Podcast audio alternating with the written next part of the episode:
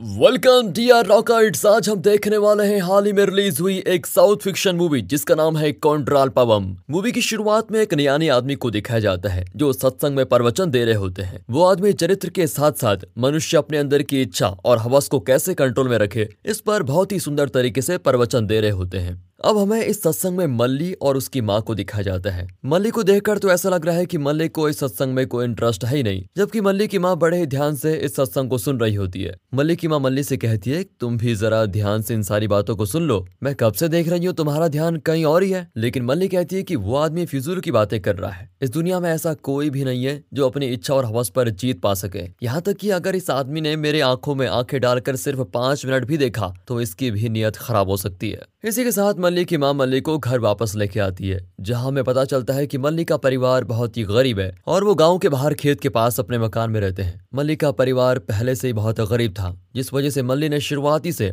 गरीबी में अपने दिन बिताए। और गरीबी का आलम यह है कि कोई मल्ली से शादी तक नहीं करना चाहता। इसलिए शादी की उम्र में भी मल्ली अभी तक कुमारी बैठी है। अब अगले दिन जब मल्ली के माता पिता अपने घर में खेती से जुड़े काम को कर रहे होते हैं, तभी उनके घर में एक अजनबी नौजवान लड़का आता है। और वो लड़का मल्ली के घर वालों से पीने के लिए पानी भी माँगता है। मल्ली के घर वाले उसे पानी पीने के लिए दे देते हैं। लेकिन तभी वो लड़का कहता है की मेरा नाम अर्जुन है और मैं पेशे से एक कलाकार हूँ। मैं बहुत दूर से ट्रेवल करने की वजह से थक चुका हूँ। अगर आपको कोई परेशानी ना हो तो क्या मैं आज रात आपके यहाँ रुक सकता हूँ? सुबह होते ही मैं चला जाऊँगा। ये बात सुनकर मल्ली के माता पिता दोनों एक दूसरे की तरफ़ देखने लगते हैं और सोचने लग जाते हैं कि किसी अनजान आदमी को इस तरह घर में कैसे रखे? वो भी बिना किसी जान पहचान के। लेकिन आखिरकार वो ये सोचकर उसे रखने के लिए तैयार हो जाते हैं कि इंसान ही इंसान के काम आता है। जब अर्जुन और मल्ली दोनों घर के पीछे वाले आँगन में बात कर रहे होते हैं, तभी मल्ली की माँ मल्ली को आवाज़ देकर कहती है कि, सुन रही हो? सुधाकर अपने कर्जे के पैसे वापस मांगने के लिए घर आया है। तभी मल्ली की माँ की नज़र अर्जुन पर पड़ती है। वो अर्जुन से कहती है कि, बेटा, तुम यहीं रुको, घर में मत आना। पहले ही जमाना बहुत खराब है। अगर तुम्हें किसी ने घर में देख लिया तो लोग तरह तरह की बातें बनाएँगे और हमारी बदनामी और हो जाएगी। यहाँ सुधाकर मल्ली के पिता से कह रहा होता है की, अब तो तुम्हारा यह हमेशा का हो चुका है। तुम्हें पता भी है की मुझे तुमसे कितने पैसे वापस लेने हैं। और तुम काम पर भी आने के लिए नखरे कर रहे हो? इस बात से मल्ली की माँ को सुधाकर पर बहुत गुस्सा आता है। वो सुधाकर को कहती है कि, तुमने हमें कर्जा दिया है, कोई ऐसा नहीं किया। उसके बदले हमने हमारे खेत तुम्हारे पास गिरवी रखे हैं और अब उन्हीं खेतों में हम मजदूरी भी कर रहे हैं। क्या इतना भी तुम्हारे लिए काफ़ी नहीं है? अच्छा होगा कि तुम यहाँ से चले जाओ। मल्ली वहीं पर अपने कुत्ते को खाना खिला रही होती है और सुधाकर मल्ली को ताड़ते ही जा रहा होता है। दरअसल सुधाकर की मल्ली पर हमेशा से ही बुरी नज़र रहती है। इस वजह से मल्ली और उसकी माँ उसे अक्सर वहाँ से भगा दिया करते हैं। लेकिन जाते वक्त सुधाकर मल्ली के परिवार वालों से कहता है कि, मैंने सुना है पास के गाँव में एक घर में चोरी हुई है और चोरों ने उनके घर पर ढेर सारे पैसे और गहने चुरा लिए और सुना है की चोर को पकड़ने के लिए पुलिस भी उसकी हर जगह तलाश कर रही है। इसलिए अच्छा होगा की तुम लोग जरा संभल कर रहो। इतना कहकर सुधाकर चला जाता है। है। अब सुधाकर के जाते ही अर्जुन वापस आता है। वो उनसे पूछने लगता है कि आखिर ये आदमी आप लोगों पर इतना रौब क्यों जमा रहा था? और आखिर आपकी ऐसी क्या मजबूरी थी जो आप लोगों ने इससे कर्जा ले लिया? मलिक के पिता बताते हैं कि बेटा, पहले हमारी भी ज़िंदगी काफ़ी खुशहाल थी। हमारे पास भी खुद के खेत थे। लेकिन मल्लिक की माँ को एक बहुत ही गंभीर बीमारी हो गई थी और उसके इलाज के लिए ढेरों सारी रकम चाहिए थी, जिस वजह से हमें कर्जा उठाना पड़ा। और अब हमारा बाल बाल कर्जे में डूबा हुआ है, जिस वजह से हमारी बेटी मल्लिक की शादी करना तो दूर, उसके बारे में हम सोच भी नहीं पा रहे हैं। अब ये सुनते ही अर्जुन घर के अंदर आता है और अपने सामान में से एक बक्से को लेकर आता है। वो उस बक्से को उनके सामने खोल देता है और बक्से के खुलते ही उनकी आँखें भी खुली की खुली रह जाती हैं, क्योंकि उस बक्से में ढेर सारे पैसे और काफ़ी गहने होते हैं। उन गहनों और पैसों को देखकर मलिक की माँ कहती है कि, नहीं नहीं नहीं बेटा, हम इन्हें नहीं रख सकते, तुम्हारी अमानत है, इसे तुम ही संभाल कर रखो। अर्जुन कहता है की, अरे नहीं नहीं, ये पैसे आपको देने के लिए नहीं दिखा रहा हूँ मैं। ये मैं इसीलिए दिखा रहा हूँ ताकि आप इनको देखकर प्रेरणा ले सको। अगर मैं इतनी कम उम्र में अकेला इतना सारा पैसा कमा सकता हूँ तो आप फिर तो तीन लोग हैं। आप अपनी लगन और मेहनत से तो क्या कुछ नहीं कर सकते हो। अब हम मल्ली को देखते हैं जो नहा रही होती है, लेकिन अभी भी उसकी आँखों के सामने अर्जुन के पैसे और गहनों की चमक जा ही नहीं रही होती है। वो बार बार उन पैसों और गहनों के बारे में सोचती रहती है, क्योंकि मल्ली ने इतने गरीबी में दिन देखे हैं कि इतने गहने उसने कभी भी नहीं देखे। यहाँ तक कि वो खुद के ख्यालों में अपने आप को अर्जुन की पत्नी के रूप में देखने लग जाती है। वो ये सोचती है कि किस तरह वो अर्जुन के साथ शादी करने के बाद एक सुखी और खुशहाली से भरी ज़िंदगी जिए। मल्ली की माता पिता दोनों रोज की तरह ही खेत में काम करने के लिए चले जाते हैं और अब घर में मल्ली और अर्जुन दोनों अकेले होते हैं। अब मल्ली मौका देखकर अर्जुन से कहती है कि मैंने ज़िंदगी में पहली बार इतने सारे गहने एक साथ देखे हैं, और अब तुम भी यहाँ से चले जाओगे, और पता नहीं मैं कब फिर इतने सारे गहने देख पाऊँगी। इसलिए मेरी ये ख्वाहिश थी कि ज़िंदगी में मैं एक बार इन सारे गहनों को पहनना चाहती हूँ। अर्जुन अपने बक्से से उन गहनों को निकाल रहा होता है, तभी मल्ली अपने कपड़ों को ऊपर उठा के अपनी जवानी दिखाने की कोशिश करती है, ताकि वो अर्जुन को अपने प्यार में फंसा सके। लेकिन अर्जुन जैसे ये सब देखता है तो मल्ली पर बहुत गुस्सा हो जाता है, और फिर गुस्से में दोनों की अनबन हो जाती है, जिसमें अर्जुन मल्ली को बहुत डांटता है। शाम को मल्ली के माता पिता दोनों घर वापस आते हैं, लेकिन तब तक मल्ली ने यह सब कुछ सोच के रखा होता है कि किस तरह से उन गहनों को हासिल करना है और किस तरह से अर्जुन को अपने कब्जे में करना है। अर्जुन मल्ली के पिता को कुछ पैसे देकर खाने पीने का सामान लाने के लिए कहता है और तब तक मल्ली की माँ को खाने की तैयारी करने के लिए कहता है। इसके बाद मल्ली के पिता बाज़ार चले जाते हैं और मल्ली खाना खाते हुए अपनी माँ से कहती है कि हमने अब तक बहुत गरीबी का सितम झेला है, लेकिन अब अगर हमें इस गरीबी से बाहर निकलना है तो हमें अर्जुन को मारकर उसके सारे पैसे और गहनों को ले लेना चाहिए,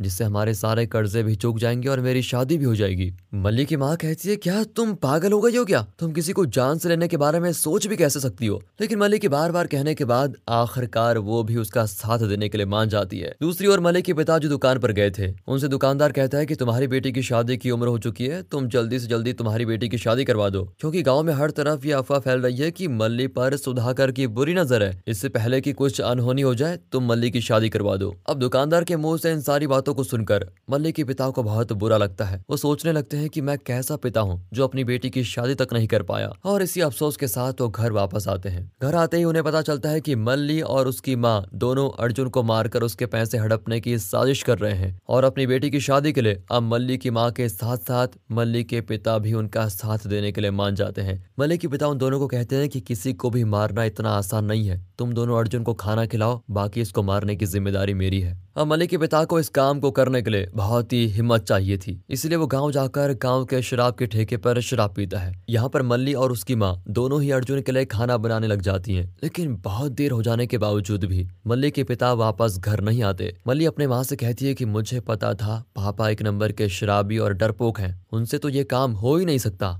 अब हमें ही कुछ करना होगा। इसके बाद मल्ली की माँ आसपास से एक जहरीला पौधा तोड़ के लेके आती है और उस पौधे के बीज के पाउडर बनाकर अर्जुन के खाने में मिला देती है, जिससे कि अब वो खाना भी पूरी तरह से जहरीला हो चुका होता है। फिर मल्ली की माँ अर्जुन को खाना खाने के लिए बुलाती है। अर्जुन खाना खाने से पहले हाथ धोने के लिए घर के पीछे जाता है। तभी दरवाजे पर पुलिस दस्तक देती है, इसलिए मलिक की माँ अर्जुन को घर के पीछे वहीं रुकने के लिए कह देती है। पुलिस उन्हें बताती है कि पास के गाँव में चोरी हुई है और सुना है कि चोर यहीं कहीं घूम रहा है। अगर आपको कुछ भी पता चले तो तुरंत ही पुलिस को बता देना। नहीं तो हो सकता है कि आपकी जान को खतरा भी हो सकता है। वो चोर बहुत ही खतरनाक है। लेकिन तभी पुलिस वालों को घर से खाने की खुशबू आने लग जाती है। जिस वजह से पुलिस वाले कहते हैं कि, अरे वाह, खुशबू तो बड़ी अच्छी आ रही है। आज घर पर कुछ खास बना है क्या? कितने दिन हो गए हमने कुछ अच्छा नहीं खाया। चलिए, आज आपके घर पर ही खाना खाकर जाते हैं। ऐसा कहकर वो वहाँ पर खाना खाने की जिद करते हैं, जिस वजह से मल्ली की माँ उस जहरीले खाने को हटाकर पुलिस वालों को अच्छा खाना देती है। दूसरी ओर जहरीला खाना मल्ली का कुत्ता खा लेता है, जिस वजह से उसकी मौत हो जाती है। जब मल्ली कुत्ते को मरा हुआ देखती है तो वो उसको दफनाने के लिए चली जाती है। अब जब पुलिस वाले चले जाते हैं तो मल्ली की माँ अर्जुन को खाना खिलाने के लिए बुला लेती है।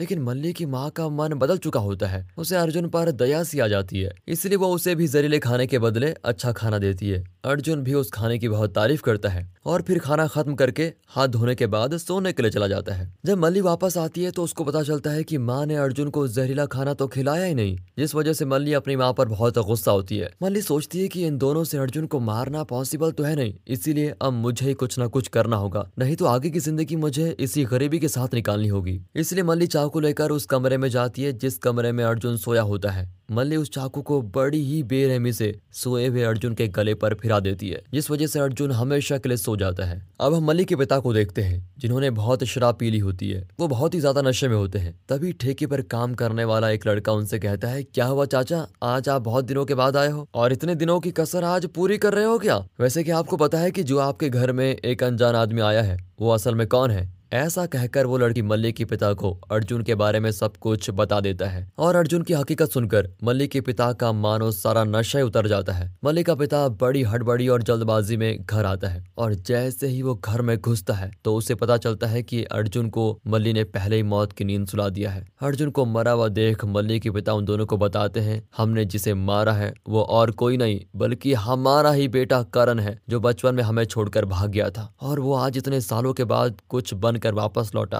ताकि वह हमारे सारे दुख दर्द को दूर कर सके। दरअसल जब अर्जुन गाँव में आया था, तब बहुत साल होने की वजह से उसे अपना घर ठीक से याद नहीं था। इसीलिए वो उस शराब के ठेके के मालिक के पास मल्ली के घर का पता पूछता है। तब ठेके का मालिक उससे पूछता है कि, भाई, तुम कौन हो? अर्जुन बताता है की मैं मल्ली का भाई हूँ, जो बचपन से ही घर छोड़कर भाग गया था। लेकिन मैं आपसे गुजारिश करता हूँ की प्लीज़ आप उन्हें मेरे बारे में ना बताइएगा। मैं एक दिन उनके साथ अजनबी की तरह देखना चाहता हूँ कि वो किस तरह की ज़िंदगी जी रहे हैं। क्या उन्हें मेरी याद भी आती है कि नहीं? क्या उनके घर में अभी भी मेरा ज़िक्र निकलता है या नहीं, मुझे इन सारी बातों के बारे में जानना है। इसलिए प्लीज़ आप मुझे उनका पता बताइए और उन्हें इस बारे में कुछ भी ना बताइएगा। तभी इन सारी बातों को शराब के ठेके पर काम करने वाले लड़के ने सुन लिया था। और इन्हीं बातों को उस लड़के ने मल्लिक के पिता को बता दिया था। दूसरी ओर मल्लिक के घर पर सभी अर्जुन की मौत पर बहुत दुखी होते हैं और उन्होंने लालच में आकर इतना बड़ा पाप कर दिया, इसके लिए वो बहुत ही पछता रहे होते हैं। मल्ली और उसकी माँ दोनों उस जहरीले खाने को खा लेते हैं और वो भी अपने आप को मौत के हवाले कर देते हैं। इसके बाद मल्लिक के पिता भी अपने पूरे घर को आग लगाकर खुद को भी अपने परिवार के साथ जला देते हैं और देखते देखते पैसों की लालच की वजह से पूरा परिवार खत्म। इसलिए कहते हैं ना, बुरे काम का बुरा नतीजा। और फाइनली इसी मैसेज के साथ ये मूवी होती है खत्म। बाकी दोस्तों मूवी अच्छी लगी हो वीडियो को लाइक कीजिए चैनल को सब्सक्राइब मिलते हैं अगली वीडियो में, तब तक के लिए गुड बाय अपना ख्याल रखिए and finally